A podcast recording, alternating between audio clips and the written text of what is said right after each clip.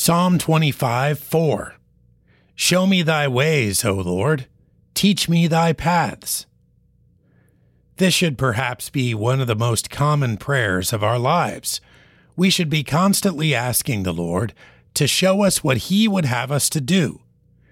If we have a right heart toward God, we will have a genuine desire to know His way for our journey.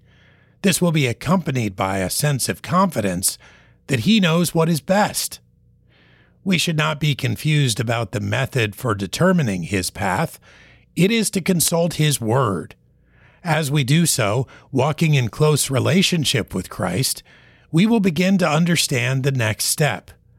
Let us not deceive ourselves into believing that God has spoken in a way that contradicts Scripture. When we examine circumstances and opportunities in light of what God says, the deceptions of the enemy are often revealed.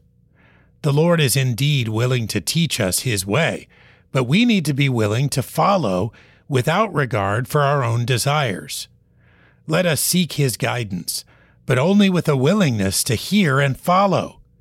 Every step will be according to His word, as we walk in daily fellowship, always by faith, never by sight. Psalm 25 4 Show me thy ways, O Lord, teach me thy paths.